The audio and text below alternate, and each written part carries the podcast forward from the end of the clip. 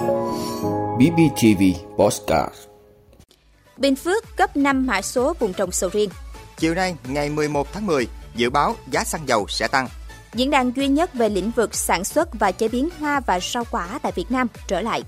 UOB nâng mức dự báo tăng trưởng kinh tế Việt Nam lên 8,2%. Hơn 11.500 cơ sở khám chữa bệnh tra cứu thẻ bảo hiểm y tế bằng căn cước công dân gắn chip. Thủ tướng Thái Lan ra lệnh siết kiểm soát súng đạn sau vụ xả súng tại nhà trẻ.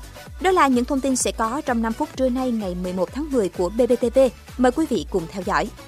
Thưa quý vị, Tổng cục Hải quan Trung Quốc vừa công bố chi tiết 51 mã số vùng trồng và 25 mã số cơ sở đóng gói sầu riêng của Việt Nam đáp ứng yêu cầu nghị định thư và được phép xuất khẩu chính ngạch sang thị trường Trung Quốc. Trong đó Bình Phước có 5 vùng trồng sầu riêng đã được cấp mã số. Qua kiểm tra trực tiếp và trực tuyến tại 126 vùng trồng sầu riêng thuộc 17 tỉnh thành phía Nam, chỉ có 51 vùng trồng đáp ứng các nội dung nghị định thư về kiểm dịch thực vật và được phép xuất khẩu chính ngạch trực tiếp sang thị trường Trung Quốc. Trong tổng số 51 mã số vùng trồng, Bình Phước có 5 mã số thuộc các hợp tác xã cây ăn trái, Bầu Nghé, Phương Nghĩa, Nông Thành Phát, Tân Hưng và công ty trách nhiệm hữu hạn Quốc Khánh. Ngoài mã số vùng trồng còn có 25 cơ sở đóng gói đã được cấp mã số. Bình Phước có hai đơn vị đăng ký nhưng cả hai đều không đạt. Đối với các vùng trồng cũng như cơ sở đóng gói chưa đáp ứng yêu cầu, cần cung cấp thêm tài liệu hoàn thành các nội dung yêu cầu của đoàn để phía Trung Quốc tiếp tục kiểm tra và cấp mã số theo nghị định thư về xuất khẩu sầu riêng. Thưa quý vị, theo quy định, hôm nay ngày 11 tháng 10 sẽ là kỳ điều chỉnh giá xăng dầu tiếp theo. Dữ liệu từ Bộ Công Thương cho biết giá xăng thành phẩm bình quân trên thị trường Singapore cập nhật đến ngày 6 tháng 10 quay đầu tăng nhẹ so với kỳ trước. Theo đó, giá xăng RON 92 ở mức 91,84 đô la Mỹ một thùng, RON 95 là 94,67 đô la Mỹ một thùng. Đặc biệt, dầu diesel tăng mạnh ở mức 134,38 đô la Mỹ một thùng. Đây là mức tăng cao nhất của hai loại dầu trên kể từ lần điều chỉnh giá ngày 3 tháng 10 vừa qua. Với đà tăng của giá xăng dầu trên thị trường thế giới, giá xăng dự báo sẽ tăng ở mức 200 đến 300 đồng một lít, dầu tăng khoảng 1.900 đến 2.100 đồng một lít. Dự báo nếu Liên Bộ Công Thương Tài chính chi quỹ bình ổn, giá mặt hàng xăng có thể giữ nguyên và dầu có thể tăng ít hơn. Nếu đúng như dự báo, giá các mặt hàng xăng dầu trong nước sẽ có sự tăng trở lại sau 4 lần giảm liên tiếp. Tính đến nay, giá mặt hàng xăng đã trải qua 26 lần điều chỉnh giá, trong đó có 13 lần tăng và 12 lần giảm, một lần giữ nguyên. Thưa quý vị, hội nghị khởi động triển lãm Hoa S Việt Nam 2023 được tổ chức tại thành phố Hồ Chí Minh vào sáng nay ngày 11 tháng 10 với sự tham dự của các lãnh đạo đến từ Cục Trồng trọt Bộ Nông nghiệp Phát triển Nông thôn Việt Nam, Bộ Thị trường Á Phi, Bộ Công Thương Việt Nam, Hiệp hội Rau quả Việt Nam, Đại sứ quán Vương quốc Hà Lan tại Việt Nam, cùng hàng trăm doanh nghiệp hoạt động trong lĩnh vực sản xuất và chế biến rau, hoa, quả. Sau 3 năm gián đoạn do đại dịch Covid-19, HOS Việt Nam 2023 triển lãm và hội thảo quốc tế lần thứ 5 chuyên ngành sản xuất và chế biến rau, hoa, quả tại Việt Nam sẽ trở lại từ ngày 1 đến ngày 3 tháng 3 năm 2023 tại Trung tâm Hội chợ và Triển lãm Sài Gòn. HOS Việt Nam 2023 đặt mục tiêu đón 250 doanh nghiệp tham gia trưng bày đến từ 30 quốc gia và khoảng 7.000 lượt khách tham quan thương mại từ khắp nơi trên thế giới với nhiều hoạt động. Thưa quý vị, ngân hàng UOB có trụ sở ở Singapore vừa nâng mức dự báo tăng GDP cả năm 2022 của Việt Nam lên 8,2%, từ mức công bố 7% trước đó.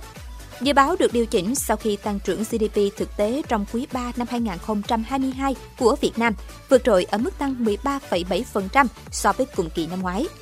Theo UOB, kết quả này đạt được nhờ vào mức tăng trưởng âm 6% cùng quý năm ngoái, cũng như đạt phục hồi được tiếp diễn trong lĩnh vực sản xuất và dịch vụ kể từ khi Việt Nam mở cửa trở lại. UOB cũng cập nhật dự báo tỷ giá đô la Mỹ trên Việt Nam đồng lên 24.000 trong quý 4 năm 2022, 24.100 trong quý 1 năm 2023, 24.200 trong quý 2 và 24.300 trong quý 3 năm 2023. Thưa quý vị, theo Trung tâm Truyền thông Bảo hiểm xã hội Việt Nam, hết tháng 9 năm 2022, toàn quốc đã có hơn 11.500 cơ sở khám chữa bệnh thực hiện tra cứu hơn 3,1 triệu lượt thông tin thẻ bảo hiểm y tế bằng căn cước công dân gắn chip, chiếm khoảng 90,2% tổng số cơ sở toàn quốc.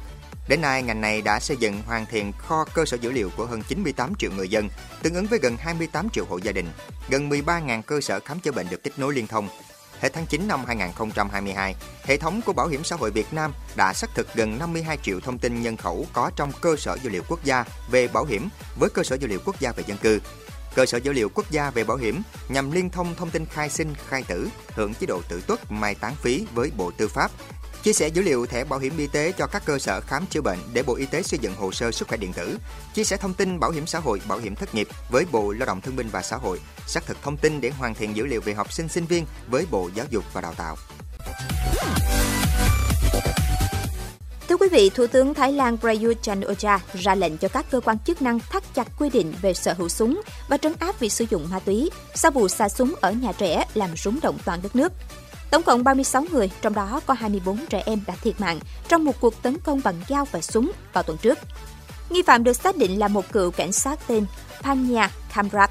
Kamrat sau đó đã tự sát ở Uthai Sawan, một thị trấn cách Bangkok 500 km về phía đông bắc. Phát ngôn viên chính phủ Thái Lan Anucha Burapachayasri cho biết ông Prayut đã chỉ đạo các cơ quan chức năng chủ động tìm kiếm và kiểm tra việc sử dụng ma túy bất hợp pháp giữa các quan chức và cộng đồng, đồng thời đẩy mạnh điều trị cho những người nghiện ngập. Theo ông Anucha, Thủ tướng Thái Lan đã ra lệnh cho các cơ quan của chính phủ thu hồi giấy phép sử dụng súng của những người đăng ký được cho là từng hành xử theo hướng đe dọa xã hội, tạo ra hỗn loạn hoặc gây bất ổn. Ông Rayut cũng chỉ đạo thực hiện cuộc đàn áp việc mua bán súng bất hợp pháp, buôn lậu vũ khí và sử dụng súng bất hợp pháp. Chính quyền Thái Lan có kế hoạch thu hồi súng của các quan chức và cảnh sát sử dụng súng sai mục đích hoặc có hành vi quá khích khi thi hành công vụ.